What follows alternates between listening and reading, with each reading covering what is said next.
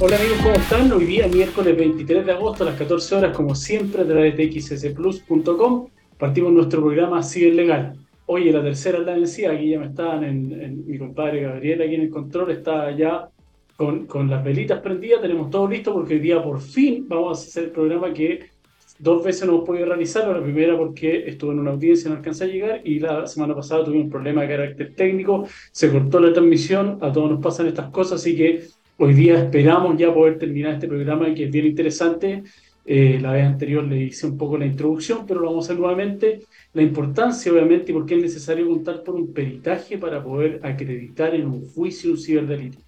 Eh, no es un tema que sea fácil, no es un tema que sea baladí, porque tiene varias complicaciones desde el punto de vista técnico y desde el punto de vista jurídico. Un poco como modo de introducción para que ustedes hagan una idea de cómo funciona hoy día tribunales a partir de la reforma que, que existió a la eh, de carácter penal, que fue ya el año 2001, 2005, empezó a regir en Santiago, se saca la labor que tenía el juez antes, que era un juez persecutor, que investigaba en una etapa, obviamente, que era el, sumario y después el plenario donde acusaba definitivamente, era la misma persona, entonces se acusaba una falta de imparcialidad porque el juez al investigar y decidir acusar, ya sabía, eh, eh, un poco había adelantado su opinión en cierta medida y no era imparcial al momento de conocer y fallar los hechos. Esto se modifica, eh, hay hoy día entes que son totalmente distintos, de hecho el Ministerio Público, la Defensoría Penal Pública no son parte de esta administración del Poder Judicial y el Poder Judicial que es en definitiva quien juzga. Entonces, para que nos hagamos una idea de cómo funciona, a grandes rasgos lo vamos a explorar obviamente eh, de manera más profunda ya durante el desarrollo del programa, pero cuando se comete un ciberdelito, eh, yo tengo que interponer obviamente una querella como el afectado, la víctima en este caso, sea una persona natural o una empresa, y es necesario, ¿por qué? Porque cuando yo le, le, entregue los antecedentes al fiscal con la descripción fáctica de los hechos, de cómo ocurrieron, cómo se desenvolvió, cómo nos dimos cuenta, qué es lo que ocurre en ese momento, la parte técnica, obviamente, no basta con el relato mío, como querellante, como abogado o de la víctima en particular, aun cuando sea realizado por parte del, del, personaje interno de la empresa, que sería en este caso el TI, que puede ser el especialista, tener todos los conocimientos desde el punto de vista de la tecnología de información, pero la seguridad información, pero desde el punto de vista de la parte forense, el fraude en cuanto tal, tiene que ser una persona que tenga eh, las credenciales, expertise en materia de peritaje, porque hay que hacer un levantamiento, hay que llevar a cabo una cadena de custodia, esto se grafica de hecho obviamente en la querella, un poco el fundamento también desde el punto de vista técnico y legal de la querella es cuál es el delito, si el delito en, particular que en este caso se cometió, se acompaña a la fiscalía, la fiscalía obviamente va a hacer un análisis, va a citar al, al, al perito en carácter testigo experto para que realice su informe, y una vez que tenga todos esos antecedentes va a decidir acusar dentro de las pruebas que se realizan o que se aportan, en este caso en la audiencia de preparación de juicio oral, está particularmente el peritaje y la citación al perito que fue citado a declarar y eso ya después va a ser demostrado eh, o va a ser acreditado el levantamiento de esta prueba en particular en el juicio oral que es de carácter público, se debe obviamente rendir la prueba ahí presencial, eh, no puede debe haber una, una, una, percepción directa por parte del tribunal de la prueba y eso es relevante para poder llegar en este caso a un juicio o una condena, eh, a una sentencia perdón, de carácter condenatorio. Entonces, no es tan fácil, obviamente, realizar todo esto que yo les dije como en simples pasos. Es bastante engorroso, sobre todo vamos a ver por qué hay el levantamiento de la información muchas veces eh, ha sido viciada o ha sido eh, manipulado en cierta medida con el objeto, por, por ejemplo, levantar nuevamente los sistemas y seguir operando cuando hay una denegación de servicio o algo así. Entonces, no, no, no siempre la tarea del perito es fácil. Vamos a ver cómo podemos un poco parchar aquello, cómo podemos anticiparlo en el caso que nos ocurra un ciberdelito, estar preparados para poder tener el levantamiento forense y la prueba en particular. Así que eso a grandes rasgos, vamos a ir ya a la primera canción para entrar de lleno en, el, en la parte de fondo de este programa. La primera canción, como, como, como está el día, por lo menos acá en Santiago, llueve sobre la ciudad de los búnkers. Así que nos vemos a la vuelta de esta canción para seguir con este.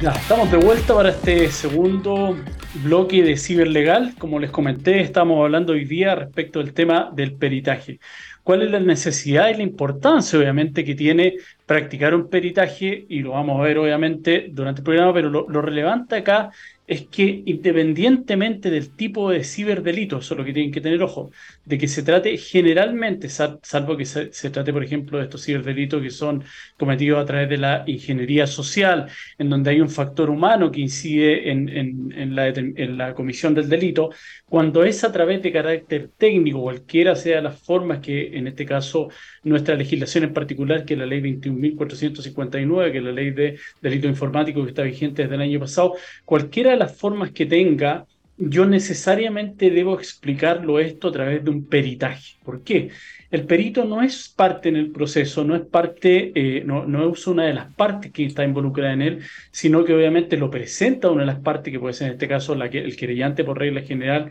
confecciona el peritaje o es a, a solicitud de él, puede solicitarlo también la fiscalía, por ejemplo, a través de la Brigada del Cibercrimen, o puede hacerlo la defensa. La defensa, ¿por qué lo hace? Generalmente lo que hace es lo que acompaña un peritaje que se denomina eh, un poco en la jerga de tribunal un metaperitaje, que es un peritaje sobre el peritaje que efectuó una de las partes, sea querellante o fiscalía, y lo realiza en este caso con el objeto de desacreditar ese peritaje que dé cuenta que tiene falencias, por ejemplo, desde el punto de vista de cómo se hizo el levantamiento de la información, eh, el análisis científico del mismo, cuál fue la metodología, con el objeto de sembrar esta duda en el tribunal y así eh, no acreditar en definitiva el delito. Recuerden que uno como querellante y la fiscalía en particular tiene dos barreras que derribar. Primero, obviamente, el principio de presunción de inocencia, que está consagrado en nuestro Código Procesal Penal, en Chile por lo menos, en, también está eh, elevado a nivel constitucional y está en los tratados que están ratificados y suscritos por Chile, en donde nadie puede ser obviamente eh, precondenado, sino que tiene que ser sometido a un juicio racional y justo, mientras tanto en ese sentido se considera puede ser imputada la calidad, querellado, pero siempre se presume inocente. Yo obviamente a ello también tengo el derecho a guardar silencio en el caso que una persona sea sindicada como que cometió un delito en particular, no tiene la obligación ni de declarar, ni tampoco de confesar el delito y no, no, no, aquello no constituye ni siquiera un agravante, se puede discutir algún tipo de atenuante como cooperación con la investigación, pero en ningún caso puede ser algo que determine un tribunal a poder, de, eh, eh, en este caso, condenarme. Y desde ese punto de vista, el tribunal tiene que condenar a una persona por la comisión de un delito más allá de toda duda razonable. Es decir, debe llegar a la convicción absoluta de que existe el delito, de que una persona tiene un grado de participación en él en carácter, en carácter de autor con prisión cubridor y en ese caso va a condenarlo, una sentencia de carácter condenatorio, pero no puede haber una duda. Es por eso que les digo que la defensa siempre lo que trata de hacer es sembrar esta duda en el tribunal, en el juicio en particular y a veces incluso en la etapa previa que la investigación, una duda al fiscal que lo haga eh, desistir de seguir adelante porque puede tener la convicción de que si lleva este caso en particular a juicio, eh, no sea condenada la persona y, incluso puede ser condenado el querellante y la fiscalía a las costas del proceso por eh, haber llevado a cabo un, juicio que no tenía la convicción o que tenía una prueba, un argumento de carácter muy débil. Entonces, volviendo atrás, los peritos son estos terceros extraños al proceso que tienen conocimiento, profesan una ciencia o arte, que son requeridos, como les digo, por el querellante, el fiscal o incluso por la defensa, a través de este informe pericial para poder ilustrarle en definitiva al tribunal de que existe o se cometió o existe en este caso un ciberdelito en particular. Los peritos son de dos clases para que ustedes hagan un poco la idea. Obviamente hay el, perito que está eh, dentro de la lista de los peritos judiciales que designa, en este caso, la Corte de Apelaciones respectiva. Por ejemplo, nosotros estamos acá en Chile, en Santiago en particular. En la Corte de Apelaciones de Santiago, San Miguel tiene un listado de los peritos que eh, están habilitados como, en carácter de tal. Eso quiere decir que, por ejemplo, un, tribunal en particular puede eh, nombrar dentro de esta lista de los peritos para que realice esta pericia dentro de un juicio. Eso ocurre particularmente en los juicios civiles, pero en los juicios penales esos, peritajes se deben realizar en la etapa previa, que es en la etapa de, en la etapa de investigación desformalizada o bien formalizada por parte de la fiscalía o el querellante. Obviamente que estar dentro de, estar dentro de esa lista de peritos eh, puede ser algún tipo de de condicionante para que me nombren, pero no necesariamente conlleva eh, algún grado de mayor o menor credibilidad respecto a una persona que, por ejemplo, tenga un currículum eh, o los pergaminos adecuados, porque, por ejemplo, tiene estudio en Chile, en el extranjero, respecto de, de, peritajes y no necesariamente esté en la lista de peritos, esa parte puede presentarlo y obviamente en la etapa que hablaremos también con posterioridad, que es la acreditación del perito frente al tribunal, se puede dar a conocer cuáles son los, eh, cuál es la, experiencia de este perito, los conocimientos que él tiene para realizar un peritaje en particular. Entonces, no necesariamente el ser perito judicial eh, puede ser una, una barrera para yo, para yo, presentar a una persona que no está dentro de esta lista de, de perito en particular, por lo cual de igual forma, él podría participar en un juicio y eh, ser interrogado y dar, eh, tiene que en definitiva desarrollar el informe y explicar cómo llegó a las conclusiones en particular, el método que, que llevó a cabo eh, frente al tribunal, como les digo, para poder hacerlo de esa forma. El problema basal que yo he visto particularmente en la empresa es que cuando uno lo, lo, lo llama como abogado querellante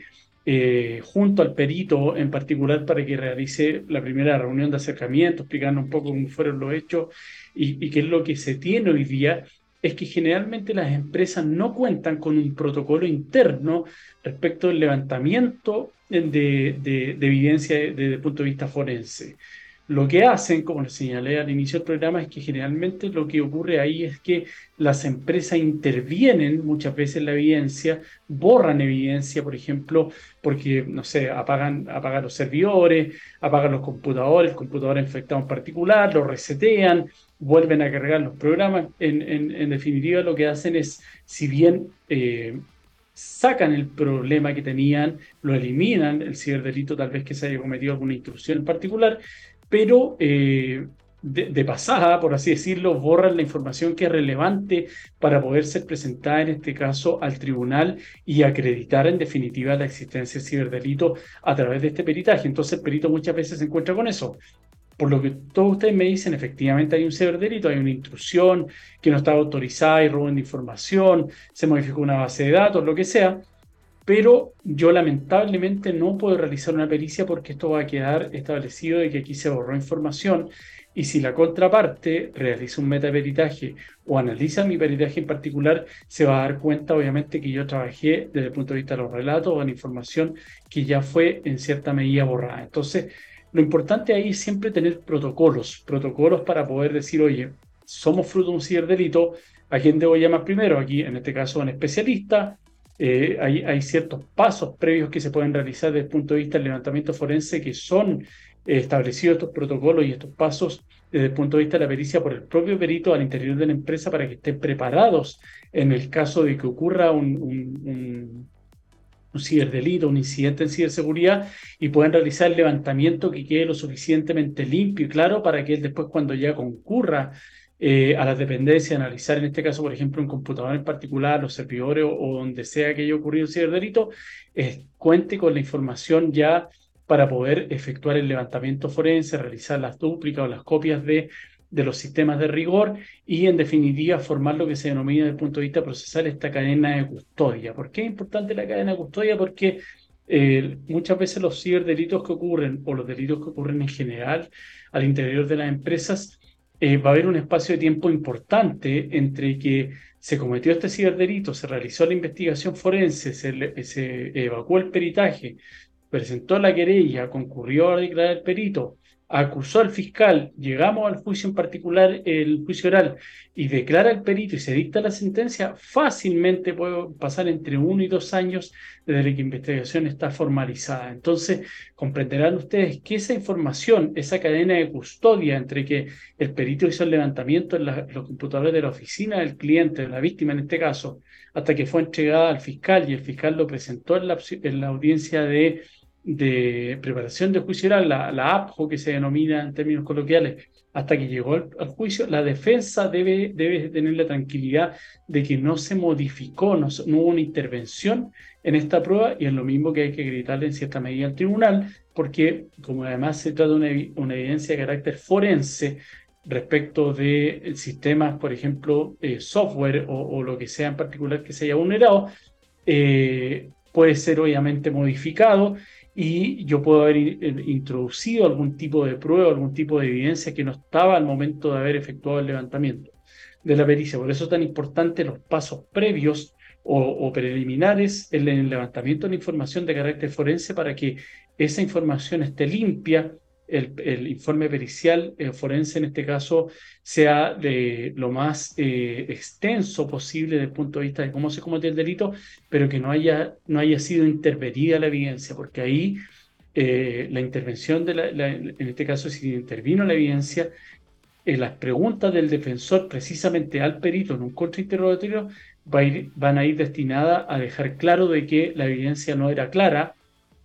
que no era precisa, que fue intervenido por el propio cliente o víctima en este caso, y que eso, por ejemplo, no se consignó o si se consignó van a, tratar de sacarle el mayor partido o brillo posible a ese error que se cometió al momento de levantar la evidencia y lo más probable es que eso siempre efectivamente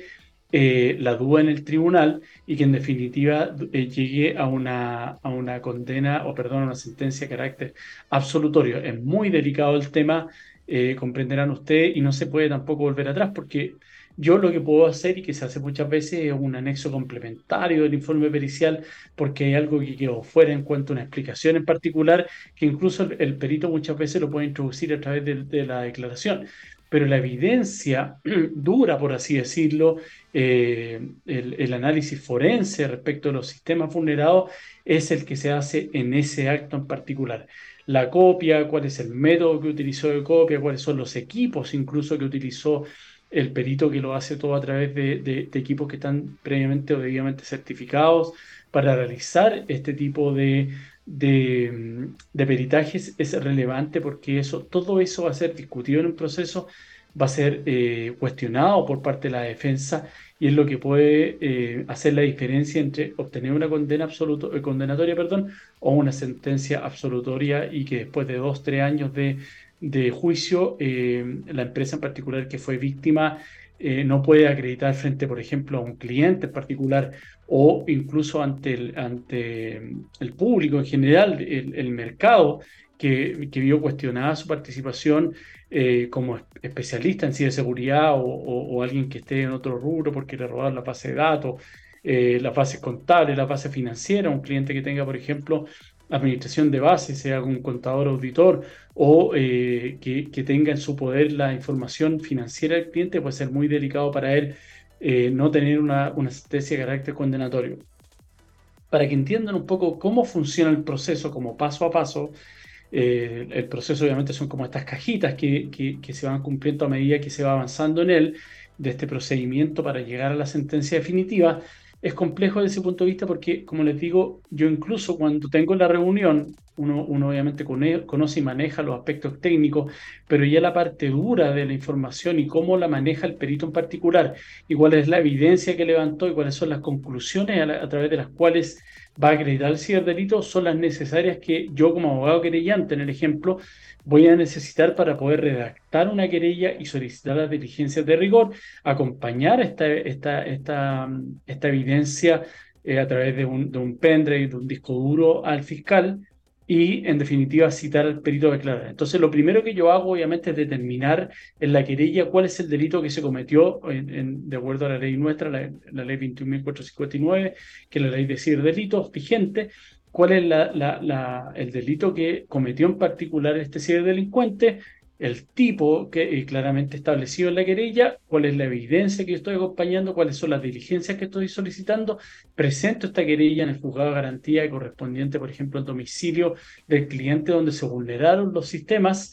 porque muchas veces obviamente este tipo de ciberdelitos, como son cometidos a través de la red, no hay un lugar determinado, por lo tanto se ha establecido de que sería el competente el lugar donde se cometieron estos ciberdelitos, donde fueron vulnerados en este caso los equipos. El juez de garantía lo que hace es hacer un levantamiento de carácter formal, un análisis meramente formal de los requisitos de la querella en particular, que haya presentado un abogado patrocinante, que cuente con los poderes de rigor, que esté la descripción fáctica, estén los, los tipos eh, definidos, haya sometido obviamente eh, requerido una pena en particular, se hayan acompañado algunos documentos, se hayan sometido o se hayan requerido las diligencias del Ministerio Público y frente a ese filtro que es de admisibilidad, tiene por interpuesta la querella y deriva los antecedentes al Ministerio Público, en este caso a la Fiscalía, eh, para que comience a realizar esta investigación. Y una vez que llegan físicamente, la, o digitalmente en este caso, la carpeta de, de, este juicio iniciado a través de esta querella al fiscal,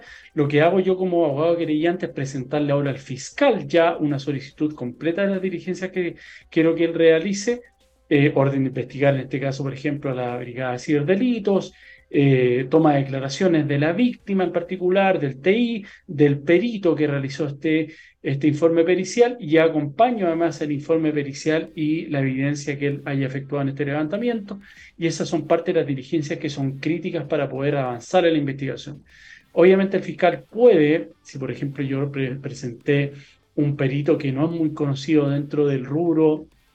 o no tienen la expertise, hizo un muy buen informe, pero tiene muy poca experiencia en materia de informes periciales, podría el, fiscal, por ejemplo, requerir un peritaje también a la brigada, en este caso del cibercrimen, o me puede pedir a mí que lo complemente con algún peritaje de un perito que tenga mayor conocimiento o renombre en la lista de los peritos judiciales. Y una vez que realiza toda la investigación, hace el levantamiento de toda la evidencia en particular eh, en cuanto a,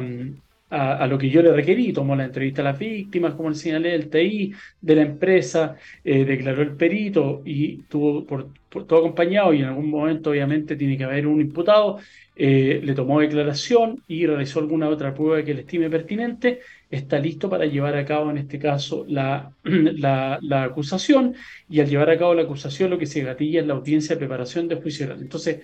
se cierra la investigación en ese caso, se, cita una audiencia de preparación de juicio oral y ahí es donde yo ya incorporo toda la prueba que rendí, eso es importante y es muy relevante este punto, toda la prueba que está acompañada en la carpeta investigativa y que se rindió ante el fiscal es aquella que él va a convertir en la prueba que va a presentar en, esta audiencia de preparación judicial. ¿Por qué? Porque no es que yo acompañe una copia de la carpeta investigativa, la tenga por acompañada en esta audiencia y después los jueces lean la carpeta y digan, bueno, aquí está claro quién es el culpable, sino que esa carpeta investigativa no existe, es para efectos de carácter administrativo de la Fiscalía en donde él va a realizar esta investigación, pero una vez que él decide llevar adelante un juicio, toda la información que está ahí debe transformarla en evidencia que debe ser percibida de manera directa por, por, parte del tribunal. Oral lo penal, por eso es importante, como les señalé, que el perito declare en la, fiscalía y el perito acompañe el informe. ¿Por qué? Porque el día de mañana, cuando yo esté en la audiencia de preparación del juicio oral, toda la evidencia que acompañe el fiscal como el querellante debe constar previamente en la carpeta investigativa. Es lo que se denomina, desde el punto de vista procesal, la obligación de registro. Como querellante y como fiscal tiene la obligación de registrar toda su prueba en, la carpeta investigativa. De otra forma, al momento de la preparación del juicio oral, si no está ahí, la defensa se va a oponer, va a decir que es prueba nueva, que no fue nunca eh,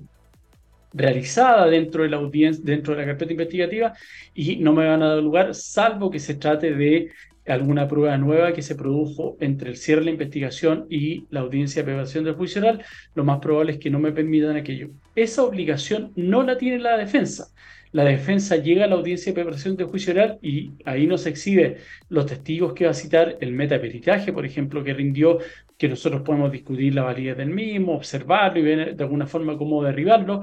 por alguna formalidad, pero él no tiene la obligación de registro, es decir, no está obligado a registrar en la carpeta investigativa la prueba de la cual se va a valer, solamente la audiencia de preparación de juicio oral tiene la obligación de eh, exhibirla en este caso y anunciarla en definitiva.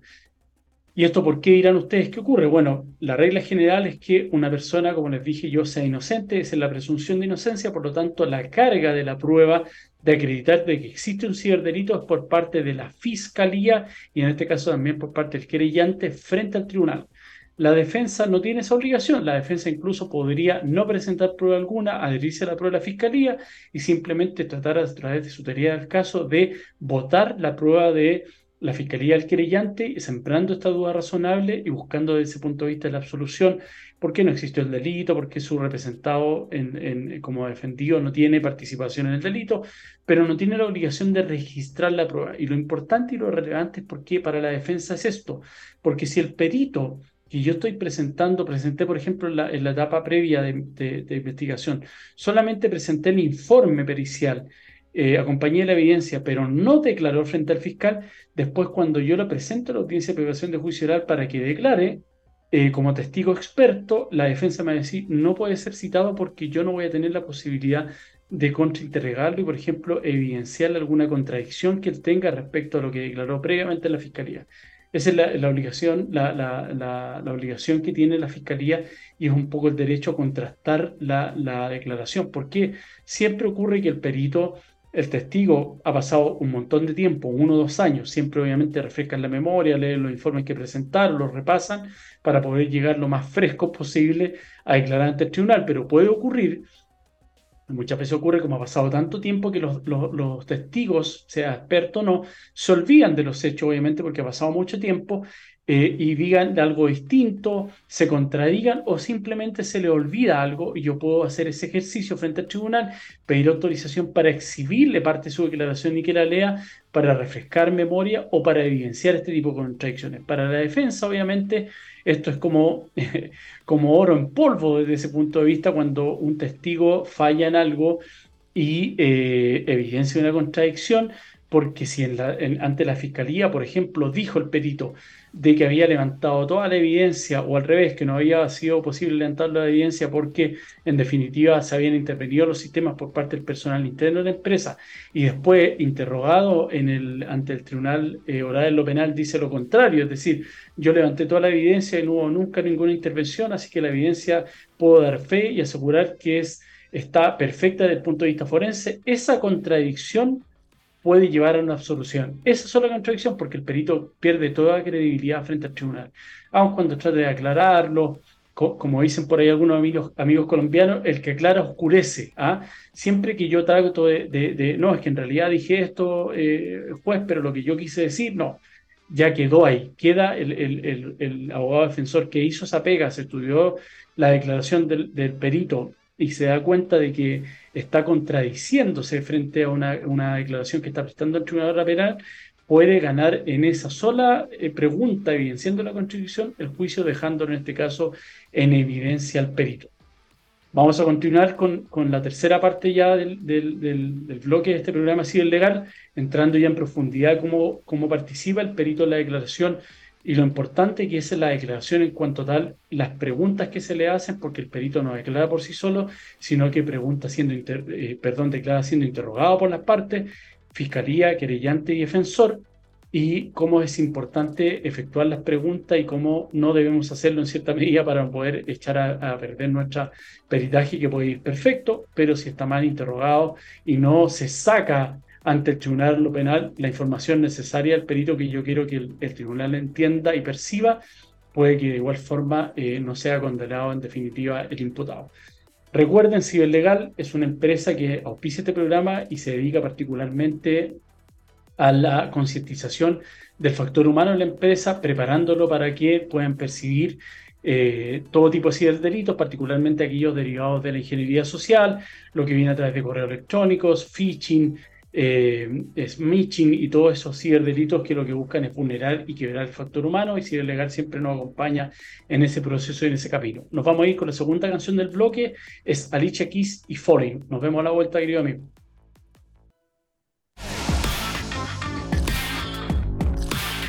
Amigos, estamos de vuelta para este, este tercer bloque de Ciberlegal, el último ya. Recuerden, hoy día estamos hablando del tema de las pericias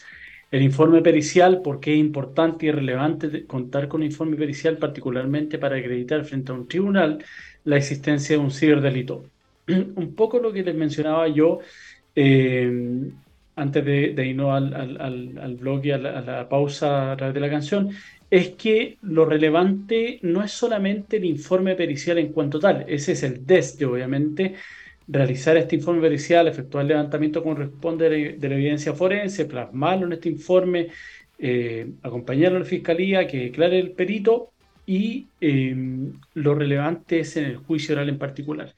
Toda la prueba del, de, que yo rendí, como les mencioné anteriormente, en la carpeta investigativa ante el fiscal debe ser validada, más que validada, rendida eh, y el tribunal lo perciba por sus propios ojos y medios, obviamente, eh, a través de sus sentidos, es toda la prueba en particular. Por eso muchas veces tengo, no sé, cinco testigos cada parte, hay 20 documentos y, y tenemos otras pruebas, por ejemplo, como sería el análisis de esta evidencia eh, que se haya levantado, eso fácilmente son cinco días de juicio. Eh, los juicios orales son eh, particularmente en las mañanas, de 9, el funcionamiento del tribunal es de 9 a 2, 2 y media, hasta, hasta las 3 de la tarde a veces funcionan para este tipo de procesos. Y un solo testigo a veces en declarar puede tardar fácil una hora, una hora y media entre que lo interroga el fiscal, lo interroga la querellante y lo contrainterroga la defensa y eventualmente el tribunal también puede efectuar algún tipo de preguntas eh, de algún tema que no le haya quedado claro. Fácilmente podemos llegar a la hora y media, dos horas, me ha tocado interrogar hasta tres horas a testigos especialistas, expertos, como sería un perito en este caso informático, un perito en materia de salud, cuando hay una muerte trágica o, o producto de alguna negligencia. Son muy largas las declaraciones porque los peritos validan o revalidan su informe completo, que si tiene 10, 12 hojas prácticamente lo recitan desde que cómo se levantó la evidencia hasta las conclusiones y después de haber validado este informe uno comienza la interrogación. Y para que ustedes hagan la idea de lo que ocurre en un tribunal oral en lo penal y por qué es importante llevar un buen perito, eh, esto lo conversamos también con, el perito con el quien, que, fue invitado al primer, al primer programa de Civil Legal, que es Felipe Sánchez, que es perito informático, eh, muy conocido y, con alto, un, muy alto prestigio en, en, el medio de ciberseguridad en Chile y Latinoamérica en particular. Eh, lo primero que tengo que hacer yo frente al tribunal es acreditar al perito como fiscal o como querellante. Muchas veces uno ahí habla con el fiscal y se distribuye la labor, pero cuando se sienta ahí, obviamente, el, eh, un testigo en particular, el tribunal oral en lo penal no sabe quién es,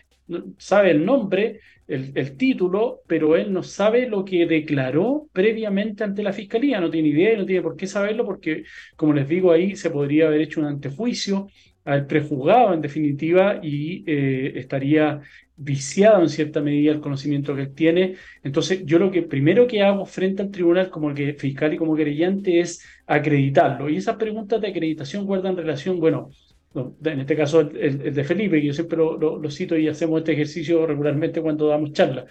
Eh, le pregunto, obviamente, dónde eh, estudió él, cuánto tiempo estudió, qué estudios tiene de especialización diplomado, magíster, eh, si él realiza algún tipo de actividad académica, si dicta clases, y ahí obviamente él se va desenvolviendo,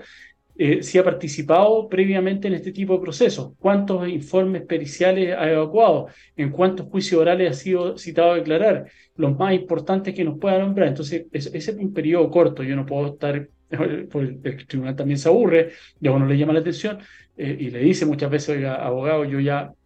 ya me quedó claro que el perito es especialista en la materia, así que por favor entre al fondo de la declaración, pero ese, eso no debería durar más allá de 5 o 10 minutos, esta etapa previa en donde yo le presento eh, al, tribunal la, los pergaminos que tiene este, este testigo especialista que es el perito, y luego eso ya entro a la interrogación. Y siempre en esta interrogación son preguntas de carácter abierto, obviamente, como fiscalía y como defensa, en donde yo, perdón, como fiscalía y como querellante, en donde yo lo que busco es que el perito declare.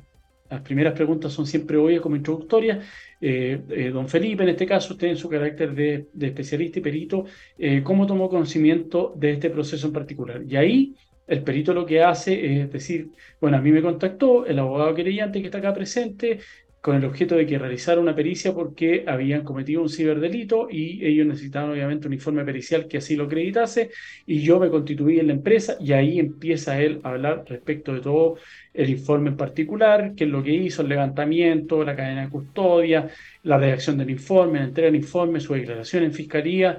las conclusiones que realizó, el método que empleó y en definitiva cuál es el delito que logró determinar de acuerdo a su experiencia y especialidad. Y una vez que él termina, obviamente uno va como abogado querellante y como fiscal va tomando nota, puede que obviamente se hay informes que son de 45, 50 páginas, que se le haya quedado algo fuera y uno empieza a indagar y a preguntar respecto a ese tipo de cosas. Lo que yo no puedo hacer, y eso es muy grave hacerlo en un, juicio porque en definitiva queda si la, defensa no se opone,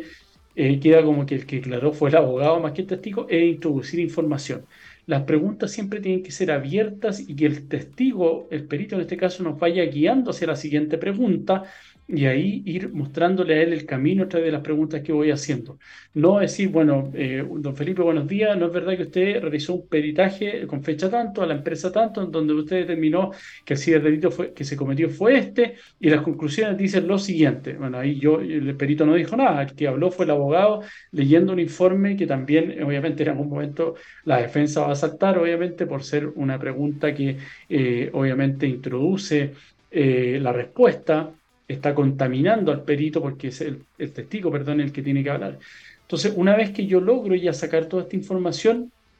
viene la parte más compleja para uno como querellante y como fiscalía, que es el contrainterrogatorio, porque la defensa es bastante aguda en, hacer preguntas y tratar obviamente de desvirtuar. Eso lo han visto muchas veces seguramente ustedes en, series de abogados donde el, en contrainterrogatorio en un par de preguntas el perito o el testigo se desarma porque se contradice con una declaración. Por eso es importante que tener contacto con el testigo y señalarle que tiene que tener claridad respecto a lo que está declarando, eh, estudiarse su informe pericial, repasarlo, porque como les dije, muchas veces pasan hasta dos años antes de que sea citado a declarar, porque va a ser contrainterrogado. Si esto, esto no va a ser una taza de leche, lo más probable es que sea una tormenta efectivamente la que se desata en el tribunal me ha pasado, yo hace dos semanas les comenté, estaba en un juicio que teníamos pronosticado que terminara el miércoles temprano y terminó eh, el miércoles en la tarde, particularmente por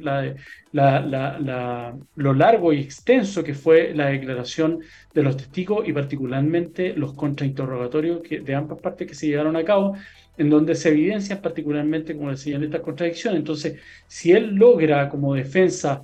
eh, desarmar un poco el perito a través de una contradicción o una conclusión que no es exacta o algo que le faltó concluir o una pregunta que puede llevarle a un camino en donde diga, bueno, es que generalmente estos ciberdelitos, si bien se cometen, fueron porque la empresa no tomó las medidas de ciberseguridad eh, respectivas y está totalmente expuesto. Entonces, frente a este tipo de cosas, obviamente eso se llama, desde el punto de vista de la técnica procesal, anticipar una debilidad yo esa pregunta que sé como querellante, como fiscal, que el defensor probablemente la va a hacer, porque no tengo claro, las, preguntas se hacen ahí, no, no, es que me entreguen antes un sobre con las preguntas que va a realizar, sino que se realizan en el momento mismo en que se está realizando la evidencia. Si yo anticipo eso, se llama anticipar la debilidad, la incorporo dentro de mi teoría del caso y yo se la saco al perito. Bueno, don Felipe, usted dijo en algún momento de su informe o en algún momento de su declaración eh, tal o cual cosa respecto a este tipo de ciberdelito y que la empresa en particular, y lo voy adornando, cosa que el, tribunal sepa de que la empresa tenía una falencia,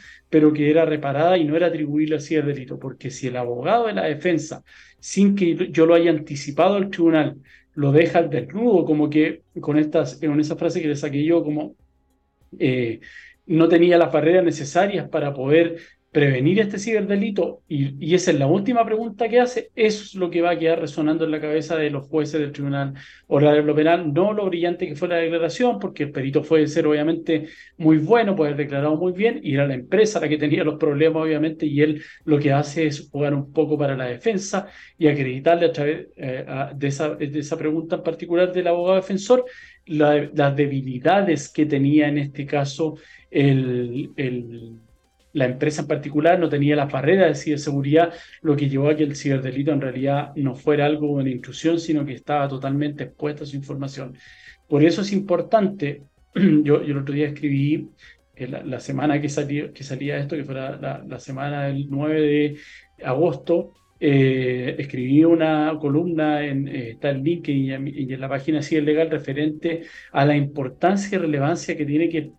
que tiene para los abogados no solamente el peritaje, sino que preparar bien el interrogatorio del perito, porque muchas veces los abogados no saben hacer las preguntas o no hacen las preguntas que corresponden o hacen preguntas mal, lo que se llama un poco salir a, pescar o a cazar sin saber qué es lo que me va a responder el perito. Yo debo saberme el informe pericial igual o mejor que el perito como abogado para saber qué es lo que tengo que preguntarle, qué, a qué tengo que enfocarme, qué es lo que tengo que sacar más brillo frente al tribunal, porque como les digo, recuerden,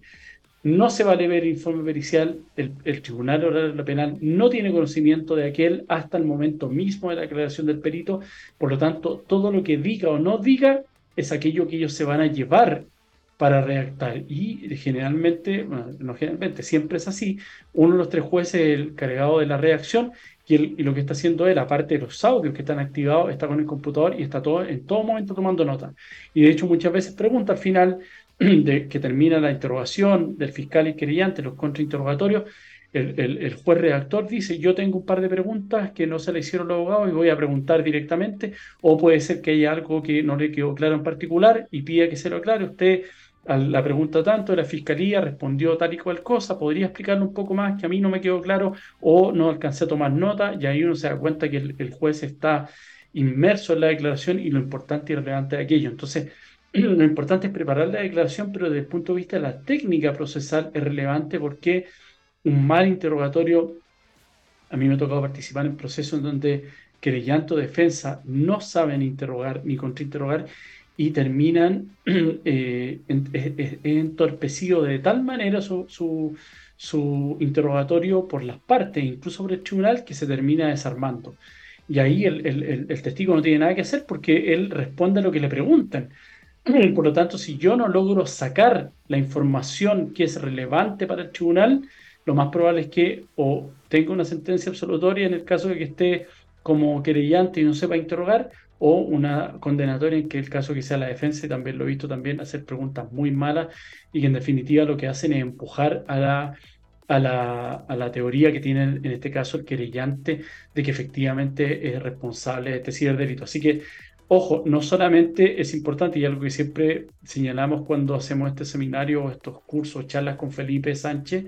eh, la, tarea del abogado querellante en materia de seguridad es tan relevante e importante como la que tiene el perito y la buena declaración de este depende de la interrogación y un poco el baile que, que, ellos desplieguen en, al momento de realizarse a cabo esta audiencia. Y esto es clave. Eh, vamos a ir con la, próxima canción y a la vuelta vamos a cerrar con las conclusiones. Y lo que, lo que tiene que tener uno muchas veces claro es tener eh, cara de póker. Poker Face es la canción que vamos a escuchar ahora de Lady Gaga. Así que nos vemos a la vuelta, queridos amigos, para el cierre del programa.